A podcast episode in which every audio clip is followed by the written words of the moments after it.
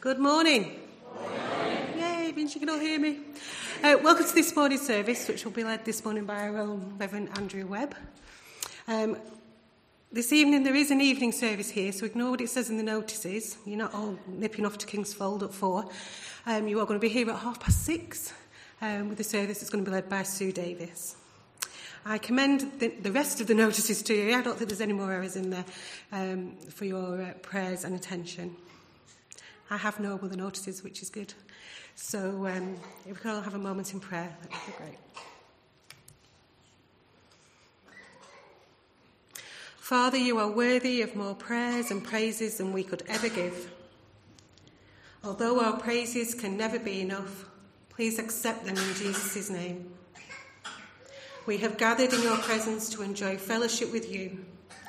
Bring us closer in unity to your love and grace. Let everything that we do today and every day be done in your name. Amen.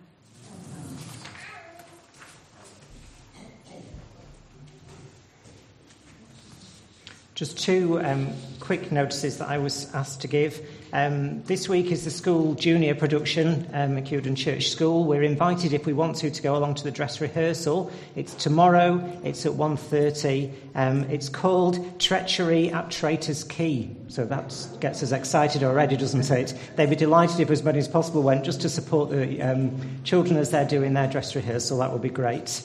I've also had a letter that's come from um, Calvary Christian Fellowship. They're opening a charity shop in Leyland and they're looking for volunteers. And I've pinned a couple of things on the board about that. And just to say, well done, John Shepherd, who did the Moonlight Walk last night. Fabulous.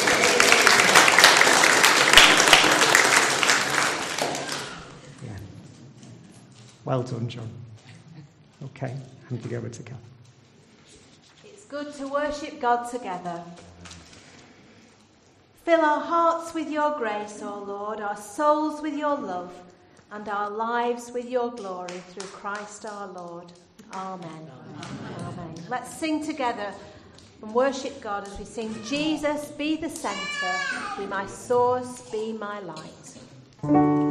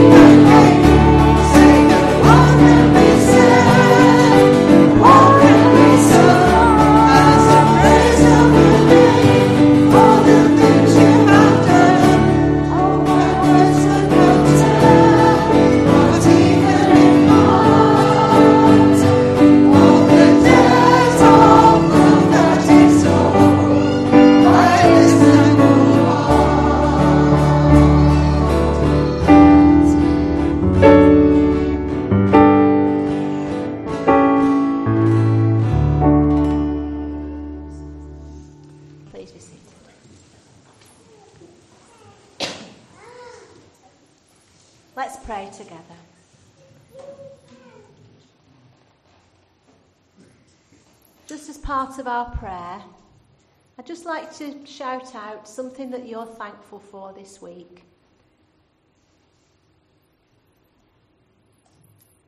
Sunshine. The sunshine, The meeting of families. meeting of families, Friends. friends, flowers, Good friends. good friends.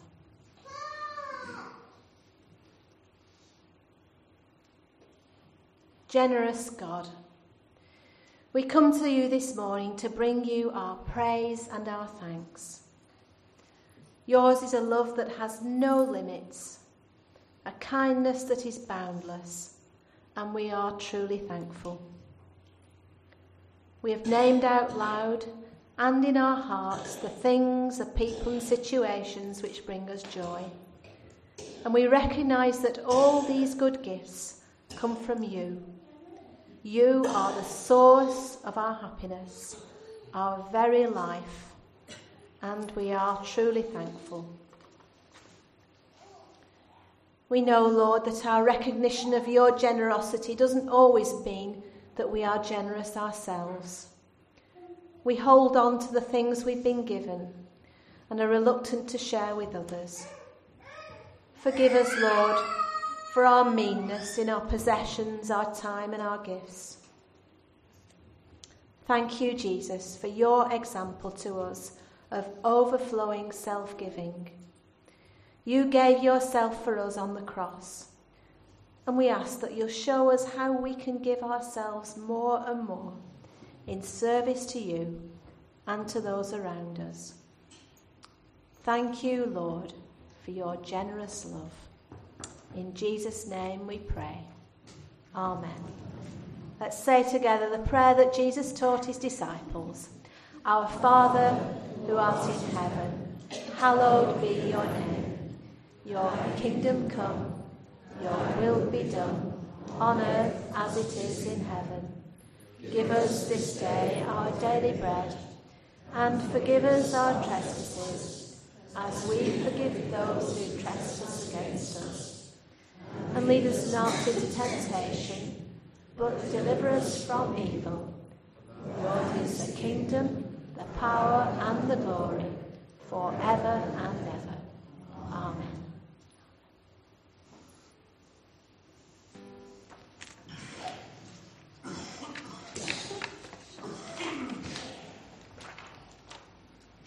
Just want to introduce you today to Mr. B Attitude. Sarah, will you just come and hold him up for me, please?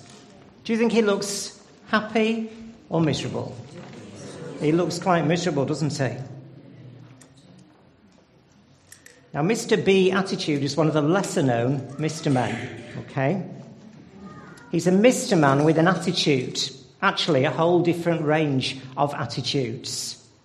I could do with five people to hold up my different attitudes. Would that be okay? Anyone going to volunteer to come and hold something up for me? Thank you. If you just want to just line here, that would be great. That's two. I think we've got five. Oh, we've got yeah, Rush come out. Yeah, that's great. Some of you can hold up more than one. I mean, two of you together can hold one up.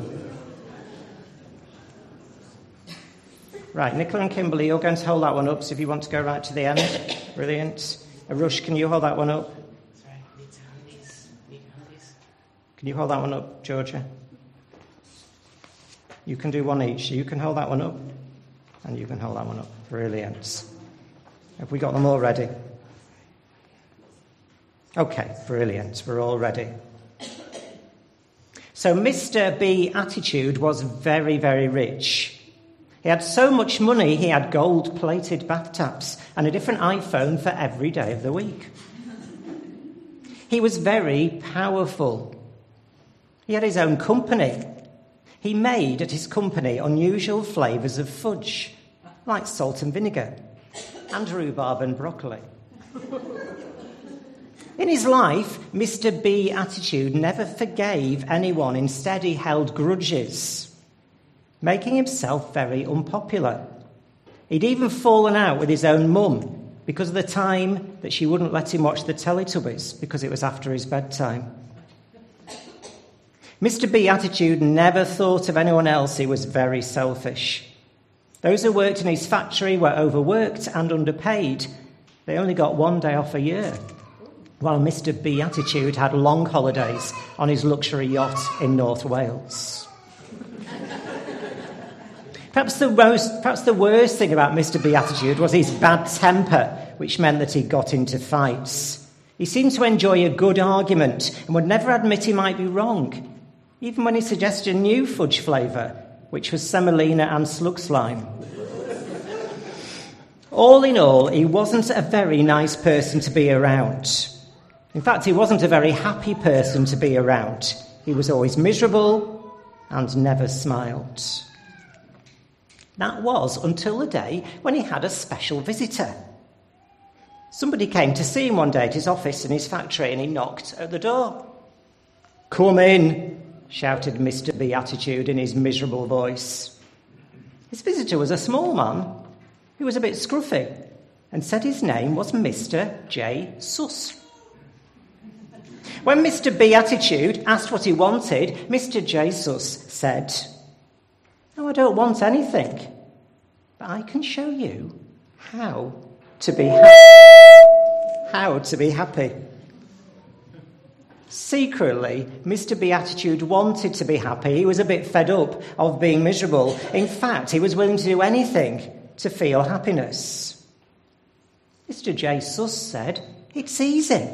It will just involve a few changes. First, Mr. Beatitude was told he'd have to give away lots of his money. He was a bit unsure about it, but he set off with a bag of money and began to give it away. Some to a big issue seller, some to a man at a bus stop, some to the person collecting for Christian Aid. And each time he gave away some money, he began to feel a bit happier. It stirred something in him. Eventually, he'd given nearly all his money away. He was poorer, but happy. His attitude had been turned upside down. Can we swap over? Oh, you've done it. Oh, you're one step ahead of me here, aren't you? Well done. Then he was told by Mr. J. Suss that he needed to be more humble and less powerful. So he decided to allow all his employees to have a share in the company. So it wasn't his anymore, but they all owned part of it. He wasn't powerful anymore. Turn it over, Rush. But he was humble and happy. His attitude had been turned upside down. Now, you may remember that Mr. Beatitude held a lot of grudges, including one against his mum.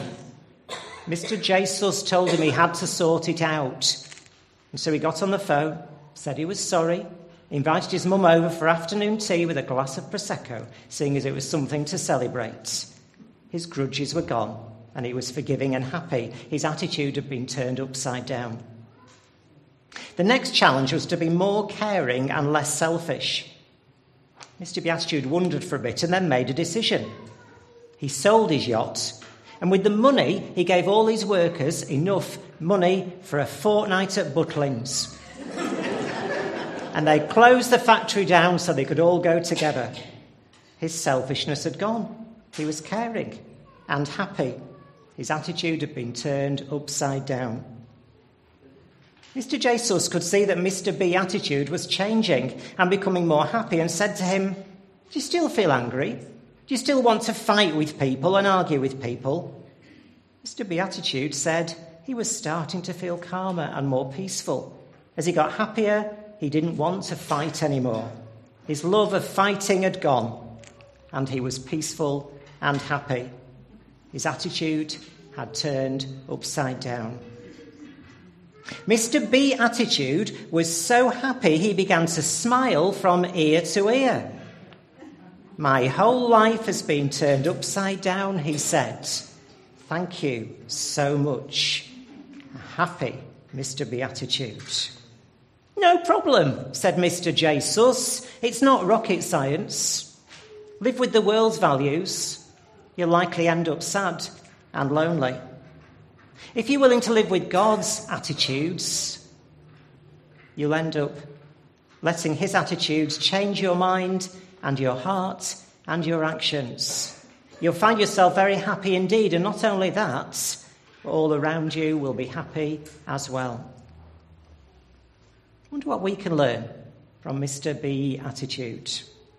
What things do we need to change in our lives? What would Mr. J. Suss have to say to us about what needs turning upside down? Mr. B attitude and Mr. J. Sus became best friends. And as with all good Mr. Men stories, they lived happily ever after. Thank you.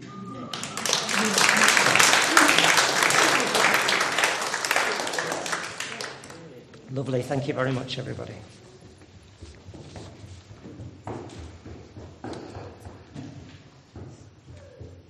Challenge is to live in line with the heart of God, to have those things of God living and active in our lives. We're going to sing our next song, Teach Me to Dance to the Beat of Your Heart, being in line with God's heart.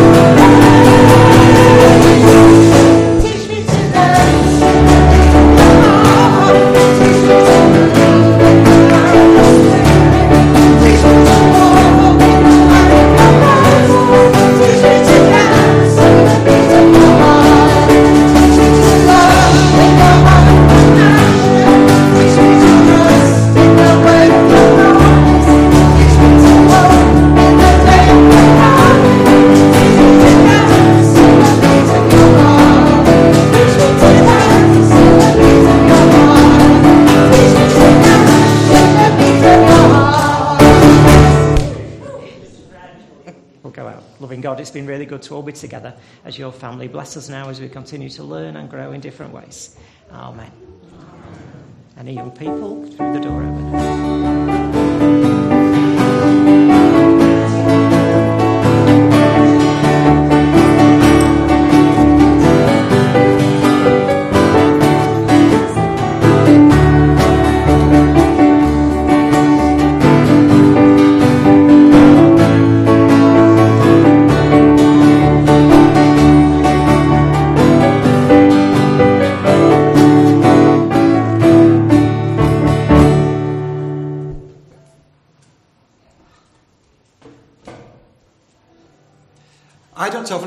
to stand up here on a Sunday morning and talk about finance. Uh, I was introduced in the, in the vestry as David the Money or something like that. when I talk about finance here at church, uh, it's usually in meetings, usually in this sort of situation where people have information and papers in front of them. What I've done today is just a, a little bit of a summary of what I wrote in the report for the uh, annual church meeting. I don't really like saying this sort of thing in a service of worship in a lot of ways because that's not why we come to worship. But what we do here as a body of Christian believers here in Bamber Bridge is very important to me and important to a lot of people. Some of us like numbers, some of us don't like numbers. I work with numbers every day in one way or another. But what do these numbers mean for us? We all have some knowledge of numbers and what we think of numbers, some way in which we have to deal with our own personal finances. And the church is no different. As a church, we have to look after what's coming in and what's going out. As a church, we probably have more demands on us that we are committed to spending than perhaps we do as householders. We think of the things that we have to pay as householders. We have to pay our rent or our mortgage. We have to pay our gas and electric. We have to buy ourselves food. We have to do all these things day by day. And we hope that what we have coming in is more than we have going out. But it's not always the case, and sometimes it's difficult. Sometimes we have to make decisions on what we spend and how we spend our money. Probably the last time I stood up here in a service and said anything about finance was when we had the opening service for this church building. And at that time, I said very quickly, currently we have a debt of £320,000. Well, we don't have a debt of anything at the moment. But we do have issues as far as what is coming in and what is going out. So I've started here with the slide you've been looking at for a while, and you've got some of these figures in the notices in front of you.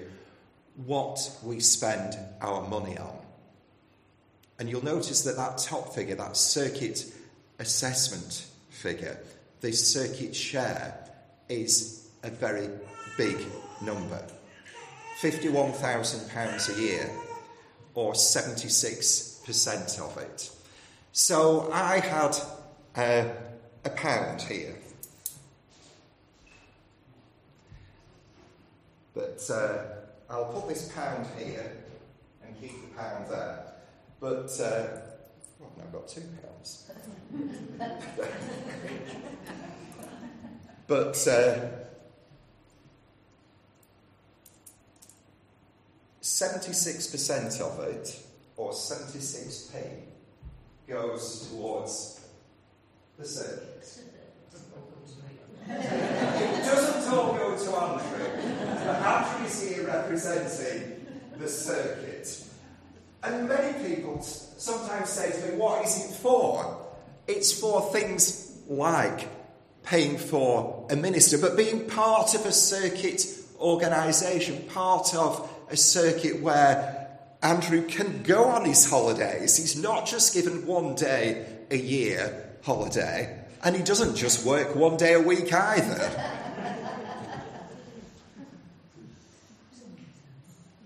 the next big number is for the building, the heating, the lighting, the insurance, the repairs, and all that sort of thing that goes on in here.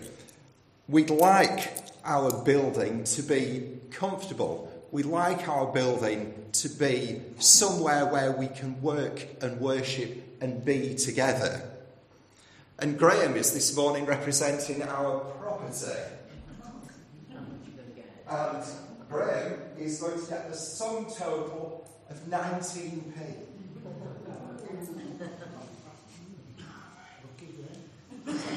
Nineteen pence to look after this building, keep it light, keep it warm, keep it a place that we want to come. We then have some donations that we make to Methodist funds. We're part of a Methodist church natu- nationally and internationally. We contribute to things like the Methodist Property Fund, the Methodist Development Fund, Methodist Homes for the Aged, Methodist Home Mission, Methodist Overseas Mission. And about two pence in every pound that we get goes to those sort of Methodist funds. And I'm going to give this to, to Anne, who uh, is our person who works for Women's Work. Women's Work is part of our giving, part of our giving where in the Easter offering we give towards the Methodist World Mission. And Eric's done a runner at the moment, but I'll give this 2p to, to Margaret.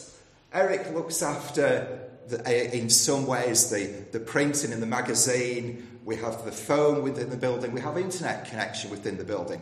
We do publicity and all that sort of thing. So Margaret can go and really splash out with 2p. and then we have one penny left. One penny left, which is the expense that we, uh, the, the money that we spend on providing tea and coffee for services, looking at events that we put on, our contribution towards those. And I'm going to give this one penny, probably to Mrs. Leslie. Mrs. Leslie used to run our Thursday coffee mornings, but you're here in the front, I don't have to walk quite as far. But that sort of events that we put on as a church, one penny out of every pound that we have to spend. And I think that we have to spend that sort of money. But then if we look at it, what do we have coming in? What do we have coming in day by day, week by week? Sorry that these have got a little bit smaller to look at, but uh, that's where our money comes from. The bulk of it comes from people who give monthly directly into the bank by standing order. Roughly £28,000 a year comes through standing orders. Collections on a Sunday morning and other times, and gifts that are of a regular nature, get about £14,000. Those who are taxpayers can gift aid their giving, so the church gets back a quarter of what you put in the plate, and that comes to about £9,200. I've just put the Saturday coffee mornings on here because the Saturday coffee mornings are the ones that generally all the funds raised at Saturday coffee mornings come to church.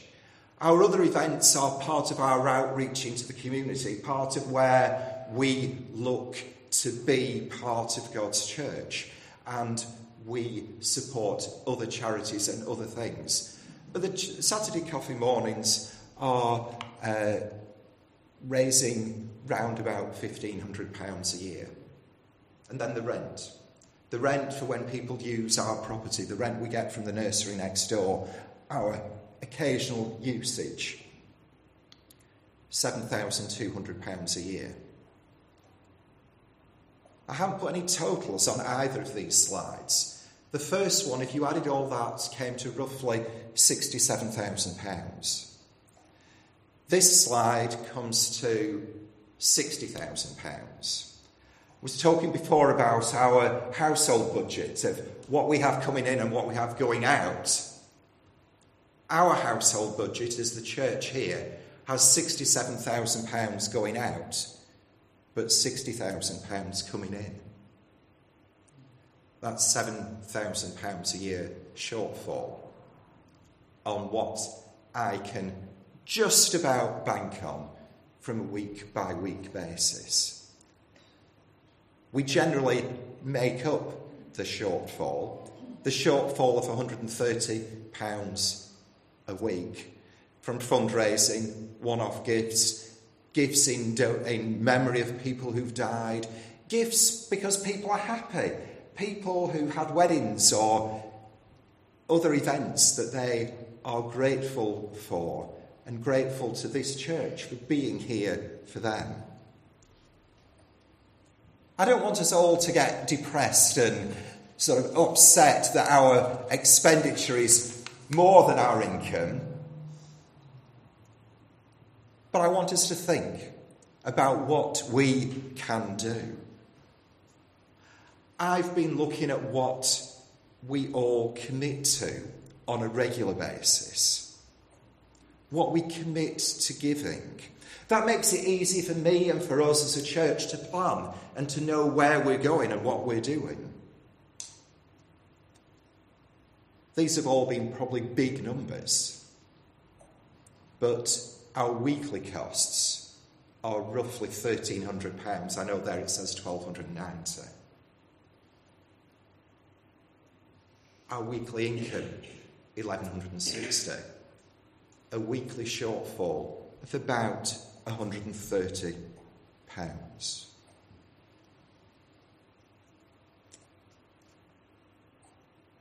If we think about those costs, have been roughly £1,300 a week to run the church. And we have about 130 people who regularly come to this building, feel part of this community that we are here.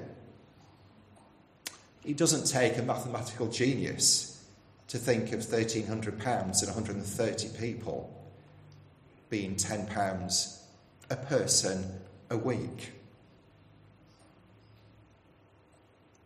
That means an average of £10 per person per week. Some can and do give more, some can't give more.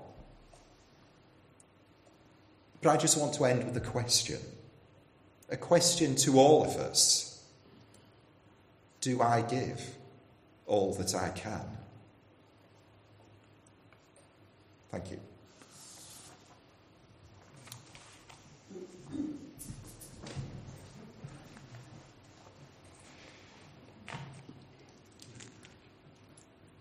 We're going to our Old Testament reading now because we are going to continue to reflect on this theme of giving and finance. Thank you, Frida.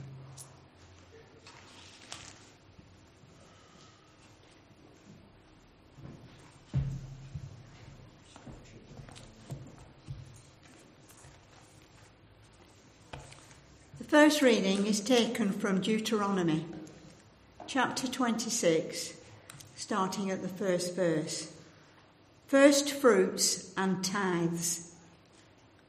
When you have entered the land that the Lord your God is giving you as an inheritance and have taken possession of it and settled in it, take some of the first fruits of all that you produce from the soil of the land that the Lord your God is giving you and put them in a basket.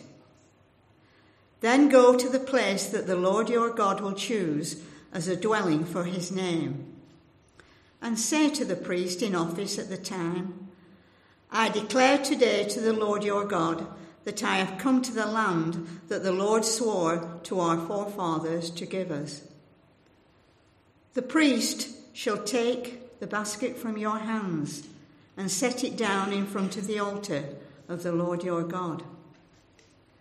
Then you shall declare before the Lord your God my father was a wandering Aramean, and he went down into Egypt with a few people and lived there and became a great nation, powerful and numerous. But the Egyptians ill treated us and made us suffer, putting us to hard labour. Then we cried out to the Lord, the God of our forefathers and the Lord heard our voice and saw our misery, toil, and oppression. So the Lord brought us out of Egypt with a mighty hand and an outstretched arm, with great terror and with miraculous signs and wonders. He brought us to this place and gave us this land, a land flowing with milk and honey and now I bring the first fruits of the soil that you, O Lord, have given me. Place the basket before the Lord your God and bow down before him.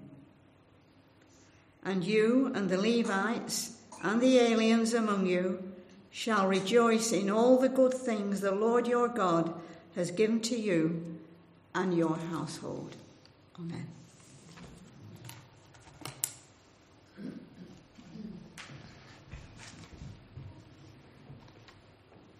Going to sing our next hymn. It's 713 if you're following in the books. Show me how to stand for justice.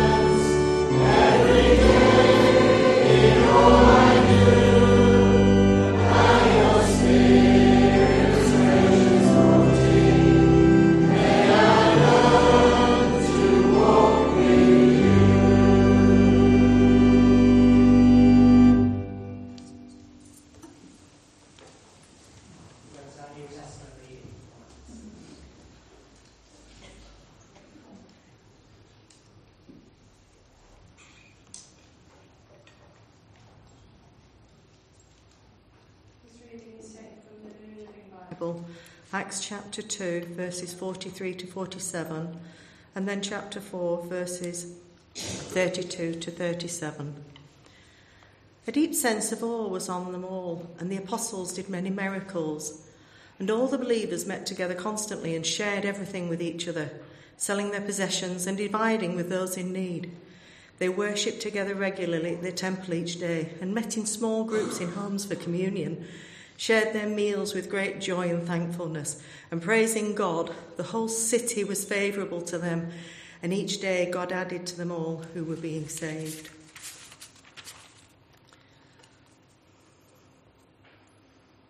All of the believers were of one heart and mind, and no one felt that he owned what was his own. Everyone was sharing.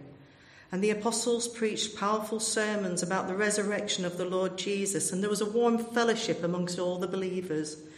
There was no poverty, for all who had owned land or houses sold them, and they brought the money to the apostles to give to the others in need. For instance, there was Joseph, the one the apostles had nicknamed Barney the preacher.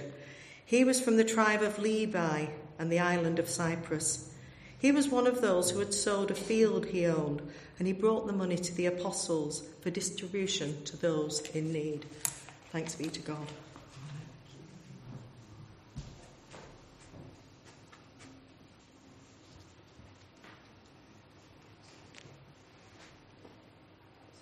During my time as a minister, as you might imagine, there have been a number of times when on the church door uh, people have said to me, Well, I didn't agree with what you said today. Um, at least it lets me know that people have listened to what I've had to say. But the one that surprised me the most was a comment that was made to me by a church treasurer. It wasn't David, it was a long time ago. She told me that she was offended by the prayer that I'd used as I'd received the offertory because I'd used the word money. And she felt it was offensive to talk about money in church. So if she felt that, she'd have been, she would have been deeply offended this morning, wouldn't she? Well, I hope you don't feel the same because this morning, as already we have been doing, we're reflecting about money. At the General Church meeting, we reflected about our church finances, and David updated us, and we felt it was appropriate um, for David to share some of this on a Sunday morning, and I'm grateful for David for, his, uh, for the way that he's presented to us today. We give to God in lots of ways. We give through our time, through our talents, through our abilities. All of that is part of our giving. But this morning, I particularly want us to focus on our financial giving to God sometimes think we're reluctant to talk about finances and talk about how our finance can help the work of God's kingdom and the mission of God's church. So I'm going to share some thoughts about giving. And I know that giving is different for each one of us. I know we find ourselves in different situations and different times, but hopefully there'll be something for each of us to reflect on and take away.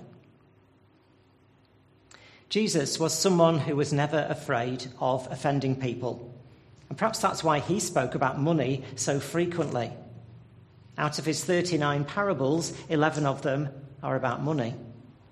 Jesus spoke about treasure, about investments, about giving, about tax, about wealth, and about wages.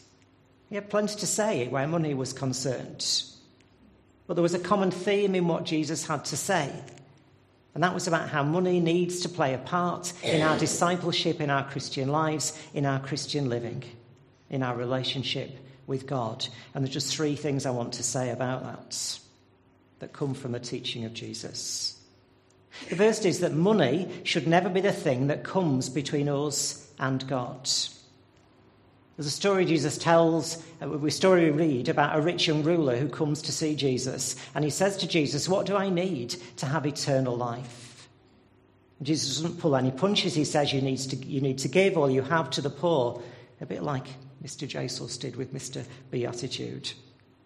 It may sound harsh and it may sound as if it was the impossible thing for that man to do. But maybe as Jesus looked into his heart, he could see that the one thing that was stopping that man from having a full relationship with God was his love of money. We don't know. If he wanted a full relationship with God, he needed to put his priorities right. Money in itself isn't wrong, it's the love of money that causes problems.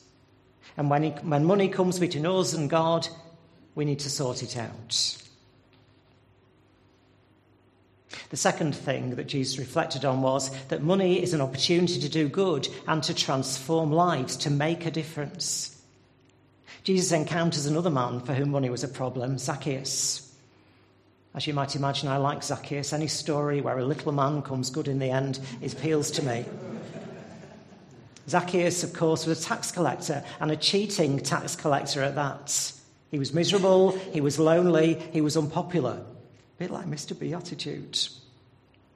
He was increasing his wealth at the expense of other people. But he encounters Jesus and his life is turned upside down. He's challenged about his life, about his money. He gives money away. He pays back in excess of what he's taken from people. And as he sees the difference he makes, his heart is lifted. He's understanding what grace is all about.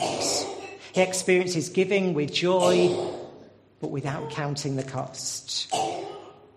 Our money is an opportunity to do good, to transform, to give joyfully and see the difference that our giving can make. And then the third thing is that money should be an opportunity to be generous. Jesus embodies generosity in the way that he lives his life. Everything about his ministry, his teaching, his time for others, his gift of himself on the cross, it's all about generosity. It's no surprise that he upholds the poor widow who comes to the temple and gives sacrificially, puts in her tiny coins, but does it with great generosity. Alongside her are others who are putting in big amounts with great show. But she's the one, Jesus says, who is truly being generous. She hasn't given from what's extra or what's left over when everything else has been paid for. Her giving is sacrificial. And Jesus upholds her as an example to everyone else. Money and opportunity to be generous. We can see in his encounters and his experiences that time and again Jesus challenges people in no uncertain terms about their money and about their giving. He wants people to live to the full and feel that they can make a difference, use their money wisely, give generously, give without counting the cost to themselves. He wants people to see that money is not the most important thing in their lives, to reassess their priorities. First and foremost, to love God and to allow that love to transform every aspect of their lives. So, as we reflect on giving, just three other brief things about how we might think about giving, how we might respond to David's challenge to us. The first is our gifts should be given thankfully and cheerfully. We give to God in response to what He's given to us. God's blessed us richly in so many ways. Those verses from Deuteronomy reflected on the way in which God had given so richly to those people. They needed to respond by giving back to Him. He's given us the gift of His Son so that we might have life in all its fullness.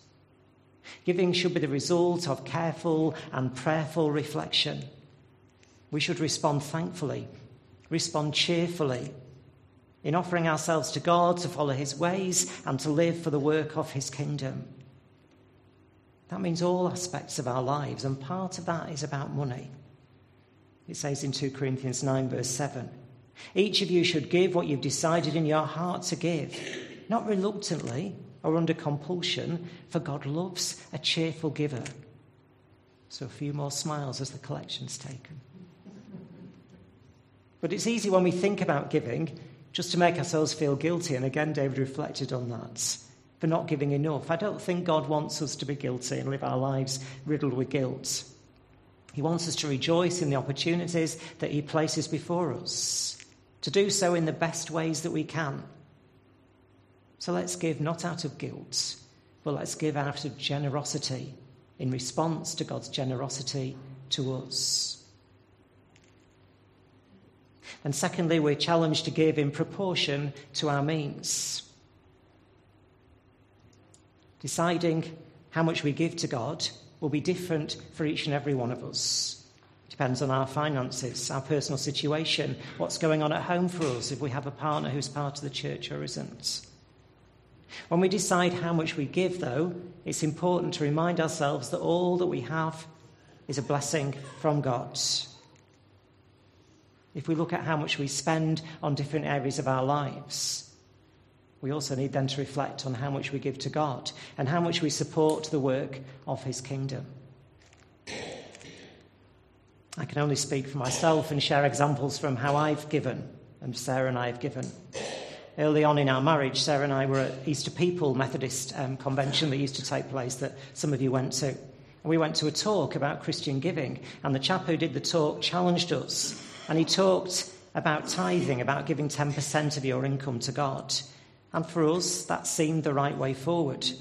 And that's been the pattern for our lives. And I'm not saying that to make us sound really pious or generous. We just found something that seemed to work for us. And the one thing I've always held on to and remembered from that meeting was the chap said, even if you're giving 10% for God, you're still holding 90% back for yourself. For all of us, it will be different. At different stage in our lives, it will be different. Each of us needs to prayerfully consider what proportion of our income we can give to God. Giving to God should be the first call on our income, not the loose change left over at the end of the week. And then the third thing that's important in our giving, and David reflects on this in the article in the notices from the annual general report, it needs to be regular and it needs to be committed. Not just because that helps treasurers to know what's coming in, but because that's part of our Christian commitment. It should be the pattern of our lives, our weekly and monthly commitment to God. And I know many of us do that already through standing orders, through the envelope scheme, through our regular giving. It's good for the church to know so they can plan, so we can plan accordingly. But it's also good for us to have reflected on what are our priorities and decided how much we can give regularly to God. I've only been able to speak briefly about finance this morning. We could go on, I could talk all day about it if you wanted me to. But I hope we can go away and reflect on what's been shared both by David and myself. There's lots of ways we give to God, and we're appreciative in the church for all those different ways. But we're just thinking today about finance. There's lots of other important challenges that we could reflect on. How do we use the money left over after we've given to God? How do we make sure our spending is done in ways that glorifies God? How do we spend and invest which are ways which are ethical ways and do good for God and his kingdom? How do we decide whether to give to the church or to charity? How does the church make sure it uses its income wisely and justly? Lots of other questions that we'll have to wait for another service to reflect on. But I just want to finish this part of our service with a challenge. I want you to use your imaginations for a moment. I want you to imagine a church where the problem isn't balancing the books, but what to do with the surplus at the end of the year. Where we didn't simply worry about upkeep and maintenance, but were excited that we had resources for mission and outreach. Where we didn't need to raise money for keeping going, but were able to dream dreams about how we could serve God and our community in effective mission and outreach. Where we can't afford it becomes a thing of the past, and living thankfully and generously is central to our Christian discipleship. Maybe my natural optimism's getting a bit carried away with itself, but with God, nothing is impossible. And a quick story about a minister and his congregation to finish. The minister says to the congregation, This morning I have two pieces of bad news and one piece of good news. The first piece of bad news is the church roof needs replacing. The good news is we have all the money. The second piece of bad news is it's still in your pockets, purses, and bank accounts. We've got all that we need to do amazing things for God. We just need to hand them over to Him. Amen.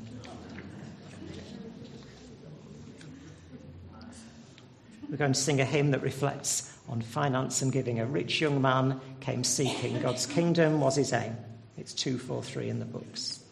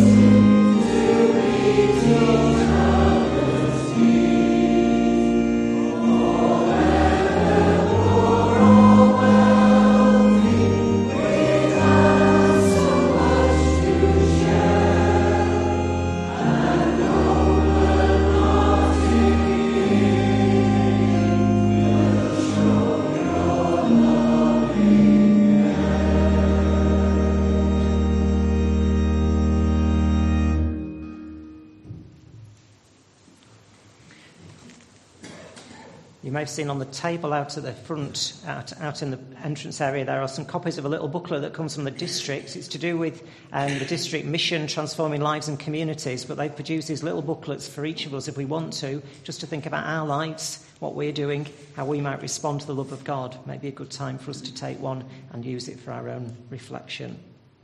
We're going to take our offering now for the work of God in this church. Plenty of smiles as we go around.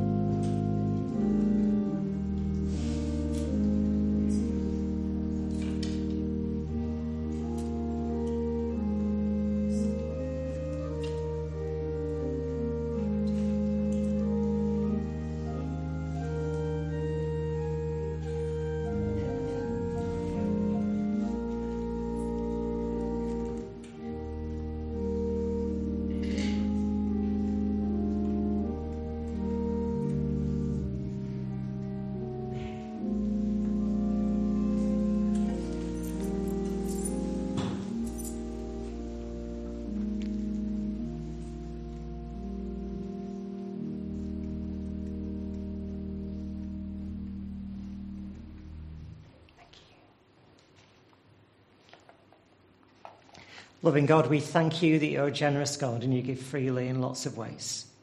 We thank you for this opportunity to respond to your generosity by giving our gifts, as well as gifts given to our directly through the bank. We offer them all to you for the work of your kingdom in transforming lives. Amen.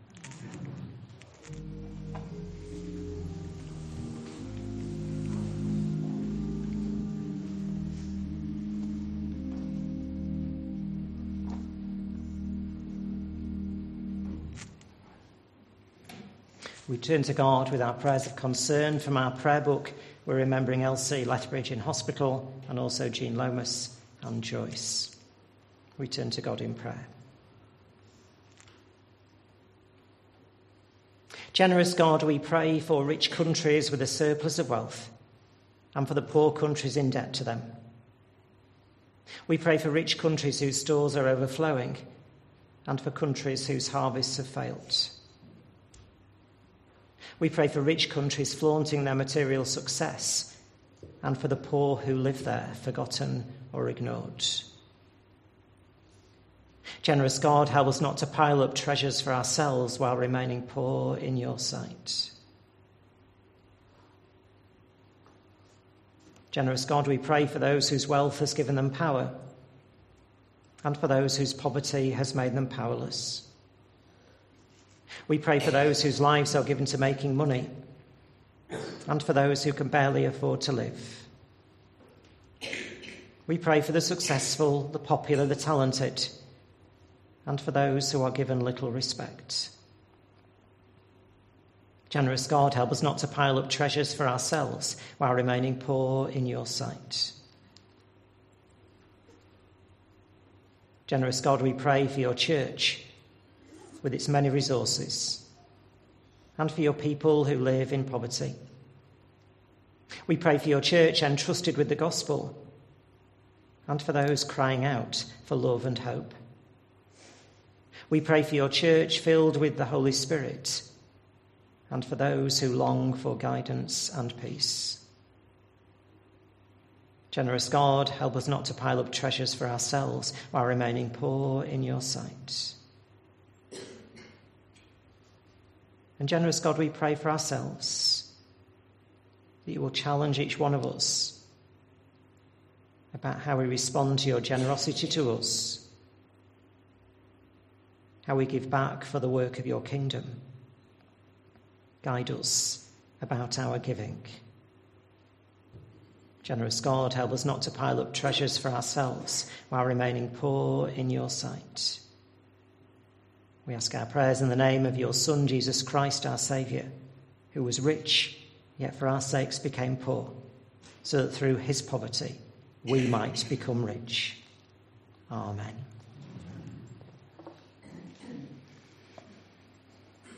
We're going to sing as our final hymn a hymn of commitment to God. Take my life and let it be.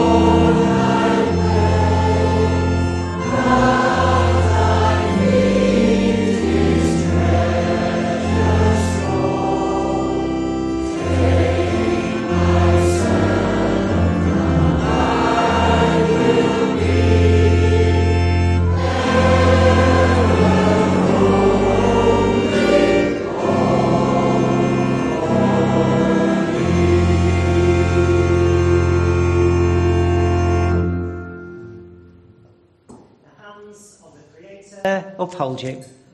The hands of the Saviour enfold you, and the hands of the Spirit surround you. And the blessing of God Almighty, Creator, Son, and Holy Spirit, be with each one of us now and evermore. Amen.